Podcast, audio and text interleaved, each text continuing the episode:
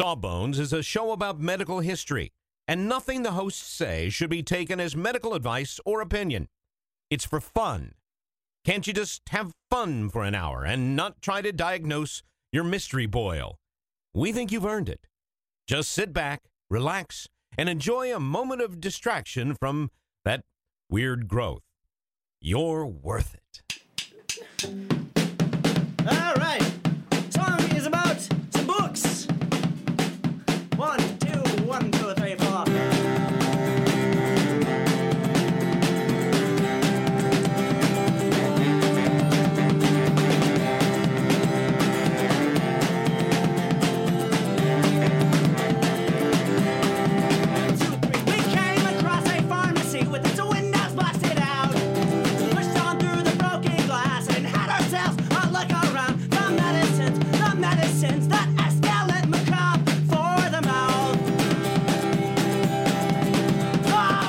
Everybody, and welcome to Sawbones, a marital tour of misguided medicine. I'm your co-host Justin McElroy. And I'm Sydnee McElroy. Sydnee, I am so excited.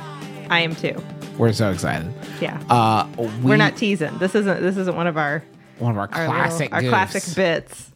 Uh, this is true true blue excitement. True Blue excitement. Uh, we have for you such a treat this episode. It is our very first uh, guest episode. We have said on Sawbones for this is truth. This is complete truth. Justin and I have talked about if we were going to have a, go- a guest, who would we want? I was going to say a ghost, not a ghost, a guest. If we were going to have a guest, who would we want a guest to be? And we have had the same name that we keep coming up with. If we were going to have a guest, this is who we'd want, and we got her. Is Mary Roach, and she's on the show. She's got a new book called Grunt: The Curious Science of Humans at War. It's out the first week of June.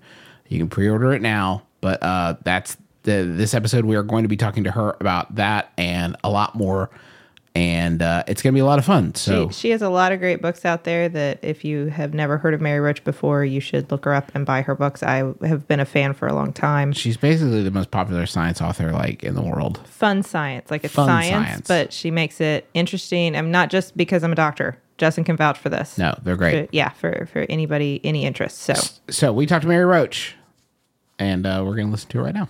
Well, everybody, this is really exciting for us. Uh, we are joined by our our first ever uh, Sawbones guest. Uh, she is the author of Stiff: The Curious Lives of Human Cadavers, Spook, Bonk, Packing for Mars, Gulp, and her newest uh, Grunt: The Curious Science of Humans at War will be released in June of 2016, I believe. Please welcome to the show. I don't you you can't because you can't applaud. You're listening to a podcast. It's Mary Roach, everybody. Yay! I'm slapping my face to do this. there's thunderous applause happening. Yeah. I can I can feel Yeah, it. clap wherever you're at in the subway or in a taxi. Uh, so uh, Mary Roach, uh, I don't I don't know Ms. Roach, Mary. I don't know what would be the most appropriate. I'll just go with Miss Mary Roach. That sounds Sir, La- Laird. Laird. You know what? I am. I'm a laird. Somebody once sent me the deed. It was some reader in Scotland. There's this thing where they, it's like a one foot square piece of land. Oh so I'm sure, yeah, actually yeah, yeah. technically, well, I guess lady maybe, but I like laird. Laird. Laird is good. Um, Laird. Yeah. so uh in our show we uh, through, throughout medical history uh, a lot of times you find scientific advances bumping up against pre-existing knowledge or even superstition um, you touch on this in, in your new book grunt which is about um, the the science behind humans at war um, you, you touch on this like in the uh, you have a, a chapter pretty much just about diarrhea uh, which which we were both way into. Um, uh, uh, where you talk about how soldiers, uh, uh, one of the soldiers talks about how he believes that he he shouldn't um, sort of block himself up with with Imodium, even though the science seems to indicate that you know it it, it, may be better to to let those things run their course without uh you, know with or or you know with Imodium to to actually you know lean on that in some cases. Um, Yeah. Is this a recurring thing you see in in the military where where these men and women have sort of like risked their lives and have have relied on sort of pre-existing knowledge and and and what they ha- have known before uh, sort of a, uh, a hesitance to adopt like new advances Oh, I don't think it's unique to the military. I think you, you hear everywhere. If you come, if you come down with diarrhea, people are like, you got to let your body do your body do its work. It's flushing toxins. It's actually ridding mm-hmm. itself. That is so widespread. I mean, not just yeah, not not just in the folks that I talked to in the military, and I, you know, and I I believed it too. I was like, well, it seems to make intuitive sense, and then come to find out it, these bacteria and these, these pathogens it's not something your body's doing to them it's something they're doing to your body they're interfering with your ability to absorb moisture in the colon which i thought was like wow knowledge science cool so i don't know the military's um, people in the military are unique in their um, uh, sticking to these beliefs. It's just these things that make that make intuitive sense are hard to shake. People just they keep you know you hear it over and over and over again like oh toxins your body's flushing toxins. It's like no it's not actually it's not. How did you find that, that, that some of these uh, researchers who are doing this work, uh, you know, sort of encouraged adoption of these new ideas? Um, you talk in another section about uh, uh soldiers being hesitant about taking in new technology, things that require you know a lot of electronic sophistication because they're they're just worried about reliability. How how does the yeah. military handle that idea of like adoption of this technology? Yeah, it's it's um, there's a well there's a there's always the military is this massive machine and then and and there can be a product there can be something a development like you're talking about i think about in the the hearing loss and extreme noise chapter there's this kind of cool thing called TCAPS, which is tactical communication and protection, and as in protecting the ears. So it's this very cool system where you put on this headset and it amplifies quiet sounds and it blocks loud ones. So it's protecting your ears, and at the same time you can still communicate. Because soldiers are like, you know what? I'm not putting on heavy duty hearing protection and foam earplugs in my ears and then I can't hear what somebody somebody's going like look out somebody's shooting at you. Right. you know so, so it's this conundrum of how do you how do you save their hearing and also not put them in danger? And so then along comes this technology. First of all it's expensive and then it's also within the very cumbersome kind of like uh, machine of is it in the radio budget or the hearing protection budget? You know it, it, it breaks down into all this sort of tedious bureaucracy and um, so the ability to sort of get something pushed through is is tough. And then also there's a reluctance, like you said, um, the people who are out, you know, the boots on the ground people who are doing the, the job and carrying this heavy pack. The the unit leaders are like, it's going to break down. I got to carry the batteries. I got to haul this thing out. It stopped working. They're very wary of new technology. Yeah, it worked great in the demo when you brought it in to the Pentagon or wherever, but but is it going to work in the field, you know, in harsh conditions, and how often does the you know the battery going to have to be changed? And so there's understandably a certain amount of reluctance to adopt a sure. new technology. So, um, in medical history, we see military advances sort of trickling down into how we treat civilians. Um, since the 1960s, I think Sid, you were telling me the military has played a role in something like like eight different vaccines, um, and there are a lot of things. Uh, yeah, we, we talk a lot about this in things like wilderness medicine and, and global health things uh, that we use out in the field, like to stop bleeding, or um, yeah. certainly like tourniquets are an easy example of that, or, or wound care. Um, these are all things that we in civilian medicine have have been have adopted and has been perfected by the military.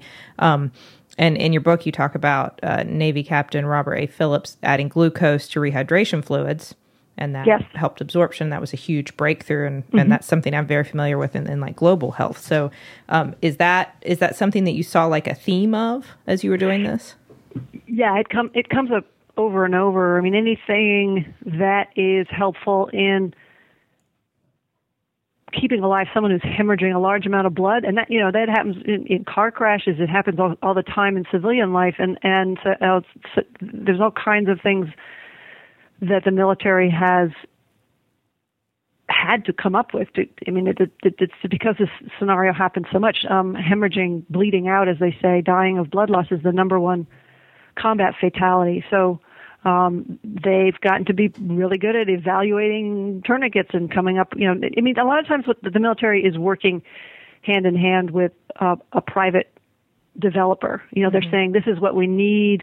You know, can you help us? So it's sort of a um, a joint process. It's not that the military necessarily invents everything, but they fund the research Okay. and they and they you know they push it and they encourage it, and then it comes out, and then of course it makes its way into civilian trauma care.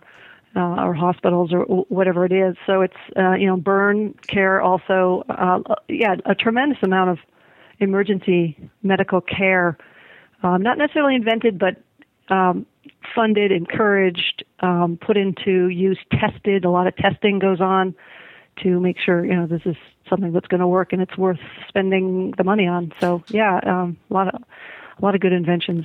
We see it in video games too. A lot of military starts and trickles Yes. down there actually from from uh, their work. Um, I host a podcast with a doctor. Uh, she's sitting across the table from me, and I would say about once an episode, I have to ask her to back up and define a term uh, or something that she has used that I uh, don't understand because I'm a, a, a- a layman. And that and that's definitely a big part of my job. I think as a physician is trying to take complex medical concepts that I've taken a lot of time to understand and make them accessible for my patients who typically aren't also medical professionals. Um, as you as you study these topics and you immerse yourself in them and you become sort of an expert on them as well, is it hard for you to then continue to make that so accessible? Because I think your books are very accessible for people, you know, without any without having any expertise necessarily. How do you do that? Mm, I think I do it by never going all that deep. I mean, you have a medical degree. You have spent years studying this stuff, and you keep up to date. And you know, it's a, it, oh, but uh, and I and I haven't. So I'm still really operating at a very beginner's level. So it's so it so it's not it's not difficult to make that jump. But what does happen, although there are times when I, you know, even after just two two years of mucking around in a topic and absorbing what I can, uh, I start to use words that the words become to seem commonplace that two years ago I'd never heard that word, and so my I, I rely on my editor to go, Mary, I don't know what you're talking about here. my, my editor, she's a poet and a novelist. She's intelligent, but she has no background in science and doesn't really read books about science. So she's a great editor for me. She'll go, Mary, what what is what does this mean? I don't get this. So. so um, it, it's it's very helpful for me to have that set of eyeballs on my work um, because every now and then I do kind of find myself using a word that or or a term and just thinking everybody knows that, right? I, I understand that completely. Justin keeps me in check a lot. Yeah. I, Yeah. After a lot of episodes, I have to say, Well- wait, is that not? What is really not hurts is not everybody is uses? not what really hurts is not is not the not knowing it. It's her incredulity that I am not familiar. Cer- certainly you're kid. Certainly you're you, you're kidding. Certainly you've heard of that. Um, uh, when when you boil, uh, this is a book about uh, as we said about the military and about uh, fighting war and, and and how to help people do that more safely and more efficiently.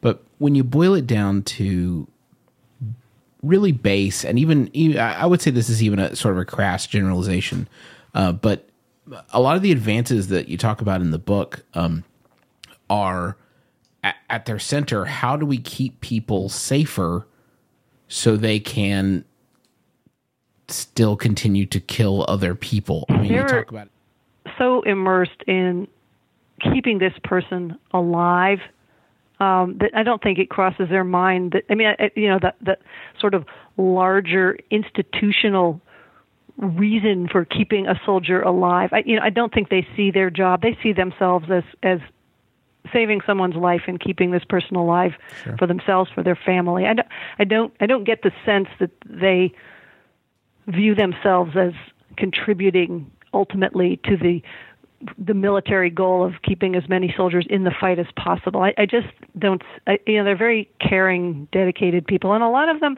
I have to say, when you work day by day with alongside the aftermath of combat, you're not a fan of war. There are um, a number of people I spoke to hate war. I mean, they because they see they they see this very vivid, graphic, tangible result of bullets and bombs, and um, I, yeah, I, I they, they're they're not fans of of military. It's kind of like, you know, I used to work at the San Francisco Zoological Society at the zoo, and there was this group of activists who were who were like, "Set the animals free."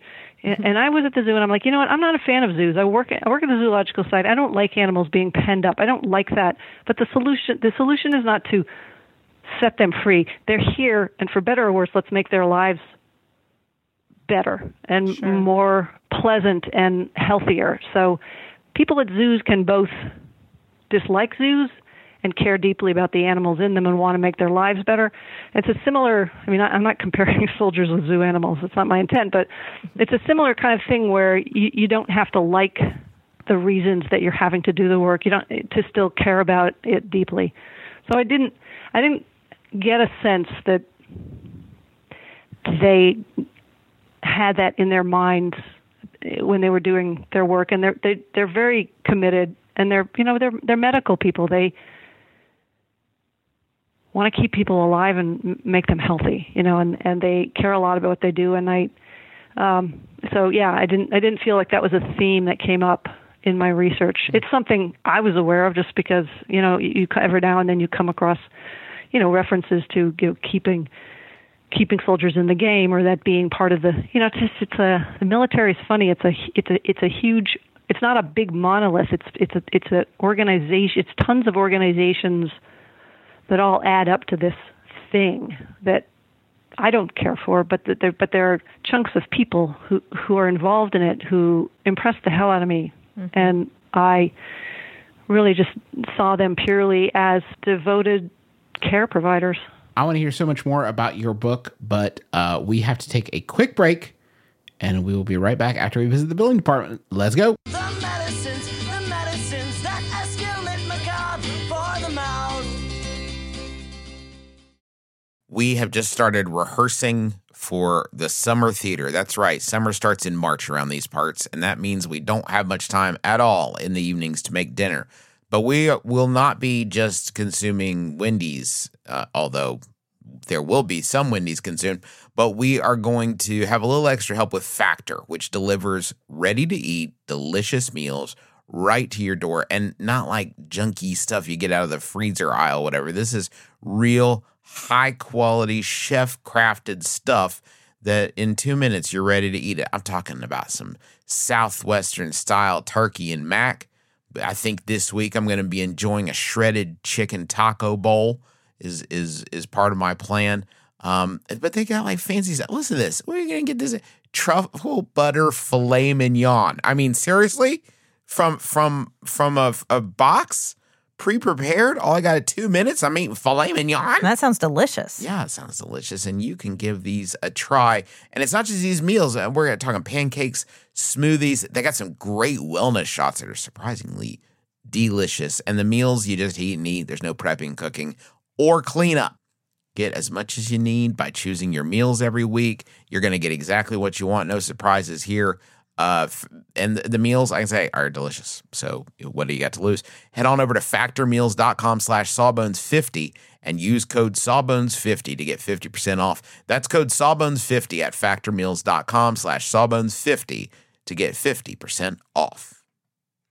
Sydnee, you know how you're always saying that you'd like to build a Justin McElroy fan site full of all your favorite quotes, clips, videos, and hunky pictures of beloved podcaster Justin McElroy? I don't remember. Well, there's no need to wait any longer, Sydnee, because Squarespace is going to make it easier than you could possibly believe to make a website uh, all about your favorite hunky podcasting superstar. I don't think I was going Squarespace, to. Squarespace, what is it? It's a tool. Think of it as the palette, the palette of a web design artist. But you don't have to be a web design artist. You could just take stuff off the palette that is created by real people that know what they're really doing and put it from the palette onto the easel. The metaphor is broken down. Basically, you're going to be able to create great looking websites that have fantastic customer support and help you unlock your creativity and do whatever you want to with your small business or podcaster obsession. You can sell products. You can uh, post your videos. You can share your stories about how Justin has shaped your life and is also a fantastic father. Folks, you got to stop waiting to make your Justin McElroy fan site. Go to squarespace.com slash sawbones for a free trial. And when you're ready to launch your Justin McElroy fan site, use offer code sawbones to save 10% off your first purchase of a website or domain. Um, you, you touched on this. You mentioned uh, uh, in the book talking to people who have done. I mean, like really made astounding sacrifices. I mean, sacrifices that would be unfathomable. I, like, I, like I feel pretty good about myself holding the door open for somebody. Like I, that was, I, I feel like, like real, a real big, big shot. Um, uh, but we're, you, talk, you make a uh, sort of half jokingly, you mentioned the book about writing a, uh, I think you called a gasping fan letter to uh, uh, uh, Captain White, who is terribly injured. Um, yes. but what the the first thought he had and, and his main concern was about the fate of his men. Um, and and you know women yeah. serving with. How did you, as a journalist, uh, or or were you able to sort of like keep perspective uh, on, on, the the broader picture and the topic you're talking about while you were talking to such like people who had done these astounding things? Well, it was it was a, a an eye opener for me in that I've never spent time. I, I don't have family members or friends who've served in the military, so I, it was my first real exposure to that reality outside of movies and, and, and books and you know dramatizations and that sort of thing which is it, it even though that can be affecting and moving it's just not the same as standing and talking to someone who's missing one leg and part of another leg and needs his urethra rebuilt and tells you in all honesty and for no reason for him to lie that because I said tell me this story and the first, you know, he's hit. The first thing he does, he throws on a tourniquet, and then he's trying to get up and see who's hit, who's hit, because he's the he's the unit leader, mm-hmm. he's the commander, and he doesn't know who's been hurt. And that's the kind of thing you kind of I am familiar with it as like a a parent running into a burning building after a child. You know that kind of bond. You know, a, a parent and a parent parent's love for a child, and and that kind of sacrifice your buddies and, and and you meanwhile are maimed and, and still do. I mean, I I don't I just how to wrap my mind around that was mm-hmm. it, was a, it was a different experience for me. It was very, you know, it was a kind of profound mm-hmm. compared to you know I'm usually you know I'm Mary Roach. I'm off with the cadavers and the maggots, and so this is something. this is a little heavy. It's, it was heavy for sure. you know for for me, uh, and um, just it was kind of amazing. You briefly touched on this, but uh, I'm I'm curious what sort of um, baggage about the just the idea of war did you sort of bring to this book initially, and I'm and I'm curious how that evolved over the course of of writing the book. Well, I um you know I live in the Bay Area. I'm kind of your typical Bay Area liberal, and I had a sense of you know the military, like I was saying before, it just this sort of monolithic entity. And anytime you spend a couple of years, whether it's NASA or the military or the funeral industry, you begin to see that it's impossible to kind of to, to sum it up with there's no one there's no mili- the military. There's the navy there's the army there's the marines there's the pentagon there's the bureaucrats there's the researchers and the scientists and the medics and all of these they're all different entities and you can have different feelings about different ones. And so it was a process of sort of coming to see all the shades of gray and rather than this black and white sort of good and evil so it was that kind of an evolution did did you have that kind of you, you, mentioned that you know Mary Roach is usually with the cadavers and the maggots. did did you have that thought as you were writing this that this might be a little more like politically charged than or or you know people might be a little more opinionated about these topics than something that you've written before? Uh, yes, yeah, I, I I, I do have that awareness. I mean, I, you know, I'm writing about the science and and sure. explaining things, and and and that's sort of where I'm. That's my comfort zone. But anytime you write about the military and war, I think you have to expect people to, are going to want to make it political, or or have us, you know, want you to kind of bear down on things in a in a political way. So, yes, yeah. Um, you use one of, one of my favorite things about your books is you, you use humor to really great effect, and, you, and, and especially in that t- sense of making things relatable that we talked about earlier. And you certainly do that here. But I, I, I was curious if you at any point were a little bit hesitant about that, cons- considering that this is a topic that like people cared so deeply about and are so deeply connected to, and, and have such strong feelings about. If you're worried at all about coming off as like uh, you know flip because of the the sort of gravity of of the central central issue. Yes, yeah, no, I do worry. I do worry about that. I mean, I tried to to keep the humor to. Um, there's a couple of historical chapters which are um, kind of hilarious because it's you know it's it's it's old first of all it's the OSS the precursor to the CIA and some of the correspondence that went on in developing um, uh, for a shark repellent is one chapter, and also a sort of a stink bomb.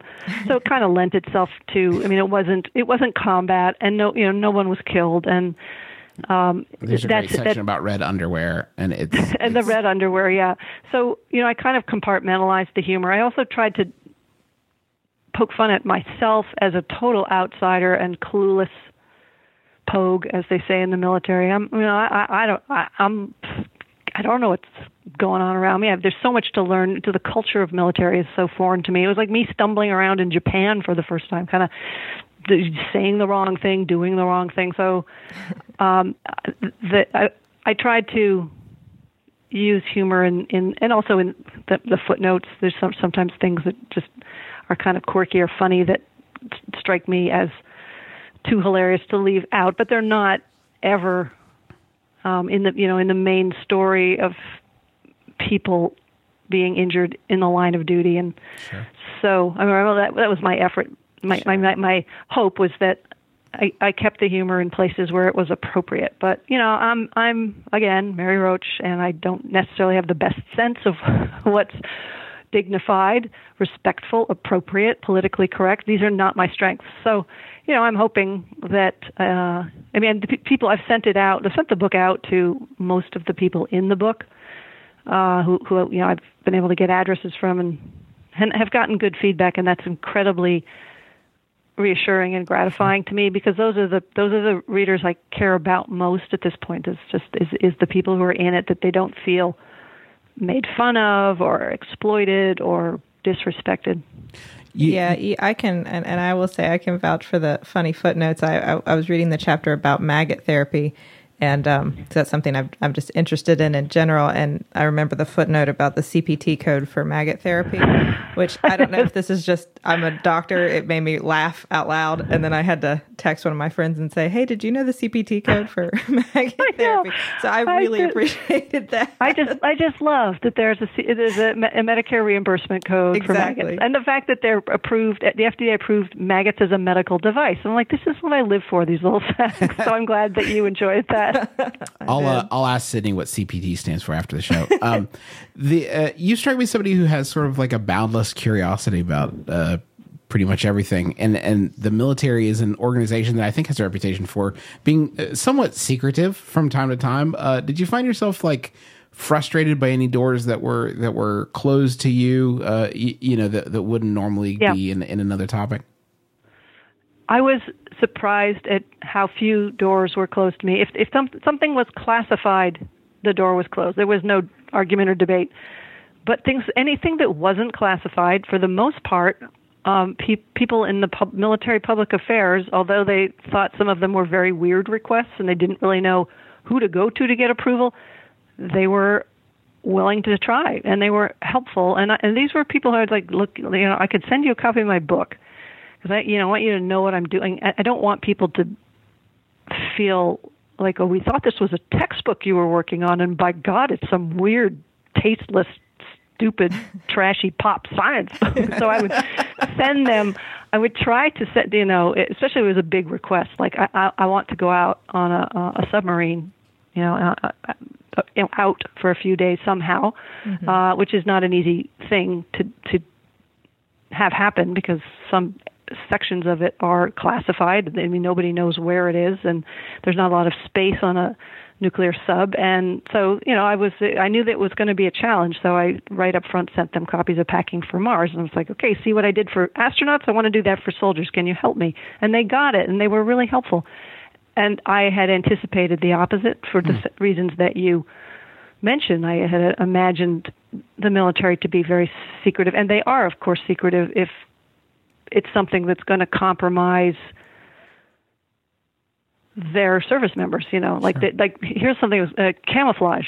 That work is classified. Hmm. I, you know, the the print on your fabric that for you know for whatever reason that's some information that they don't want shared so sometimes it was kind of a surprise to learn that something was classified and other things were just um it made perfect sense that the answer was no like at one point i wanted to go out with the, the special operations you know the guys who do the high risk missions sure they have a weather arm. So there's a because the weather and you wouldn't really think about this, but the weather can make or break one of these missions. And so they have weathermen, and I wanted to profile because I thought, God, you make it to special operations. You're like the cream of the crop. You're like the guy, like the virile, omnipotent special ops guy. and then people go like, Oh, so special ops, what do you do? And they're like, weather. so I thought I really wanted to profile and I called up Special Operations Command, Public Affairs, and I explained all this. And, and he's like, Mary, these are classified missions. Like, did, you know? And I, and I, was like, yeah, but I'll only talk about the weather. I won't talk about anything else that they're doing. I don't know how to keep a secret, pal. yeah, he's like, this is so not going to happen. they're literally doing the thing that they have to make the secret about. Like, they're making the secrets happen. Um, yeah as shocked as Sydnee is when I don't know a topic, she is perhaps even more shocked when I get yucked out by uh, anything um, because she does not. Nothing seems to faze her except the, the, the only thing. thing that I've ever found that bothers me that is for some reason like spit, especially if somebody wants to like hawk a big loogie and bring it to me to show it to me, because that happens a lot. I, and I don't think I'm alone in that. I think most physicians get people bringing them loogies and say, "Hey, look at this. Is this a normal one?" um, I'm that, with that, you. That's the only thing that ever kind of I get a little bit of a gag reflex with, but everything else is is pretty cool. Do you yeah, have yeah, anything? I had, uh, yeah. Do you have a thing? Does Mary can Mary? yeah, you know what it out? is. What is? Yeah, it? you know what it is. It's it's specifically, okay, I have a saliva chapter in Gulp, and there's two kinds of saliva, as you know, stimulated and unstimulated. And the unstimulated is that like ropey, mucusy, not clear and watery, really uh, disgusting, and and I, that grosses me out. I'm huh. with you. There yeah, we go. It, it, yeah, because uh, the researcher and I we collected. You can collect stimulated or unstimulated saliva, and and we did that. And I was just like, ah. Oh. And she's going, look, look how the mucin strands. If I pull this away quickly, the mucin strands stretch away. It's remarkable. I'm like, ah. It's like when y- your gumbo isn't, your okra isn't prepared right, and you you pick up your spoon from the bowl, and there's that strand, like the silver oh. cord. Ah, I can't even eat my gumbo. Oh, now you've ruined okra for me. Ew, yeah. I don't order it anymore because it happens all the time. Oh my gosh. Well, I'm glad I'm in good company then. Yeah. no, Mary, it's true. Mary Roach, when will people be able to buy Grunt for themselves? Uh, the release date is June 7, but you can pre order it right now. All right. Go do that, Mary Roach. Thank you so much for joining us. Hey, thanks. Thanks for having me. It was really fun. Great. Thank you so much to Mary Roach for joining us, and uh, thank you to you, Sydnee, because without you, there would be no Sawbones, and without Sawbones, I wouldn't have gotten to talk to Mary Roach. Well, thank you, Justin, because this you have made a dream come true for me. Well, Mary Roach made a dream come true for well, you, babe. She, I just sent the emails, but, but, I'm certainly happy we can work it out. I'll give you a little. I would have been too nervous to email her myself, so okay. I will give you that credit. Uh, so so thank you to Mary Roach uh, for for talking with us. Go uh, go check out her books. Seriously, Stiff and Spook and Gulp and Bunk. They have great names too, yeah, right? Fun to say. So fun to say. It's hard to read. I've read them. They're wonderful. Read them. Um, uh, we let's see what. Oh oh oh, that's right. We're doing a live show uh, in uh, Boston with my brother, my brother, and me on July 16th at the Wilbur Theater. Uh, if you want tickets, you can go to bit.ly forward slash um, MBMBAM Boston is what it is, and uh, you can go there and get tickets. They are twenty five bucks, uh, I believe, uh, right around there, around twenty five. We'll have more information as it gets closer. It, no, because they go on sale Wednesday at noon. If you're listening to this on Wednesday, that's today at noon. Well, then we EST. We won't have more information, but it's available for you on the website. I'm sure we'll be tweeting. forward slash MBMBAM Boston. Um, so you can uh, go get tickets to that and see us with my brother, my brother, and me. It's at the Wilbur Theater in Boston. It's going to be a lot of fun, and we're really looking forward to it. Uh, we're going to be in New York and DC this weekend, but um, the tickets to those shows are sold out. So uh, Don't you go buying them from scalpers now. don't buy them from scalpers. We don't like that noise. Uh, no scalping on our watch. Uh, thanks to the taxpayers for letting us use your song medicines as the intro and outro of our program. Thanks to Maximum Fun Network for letting us host our show here, be part of their family, their podcast family. And uh, I think that's going to do it for us. Uh, until the next time we have uh, a, a show for you. Uh, my name is Justin McElroy. I'm Sydnee McElroy. And as always, don't drill a hole in your head.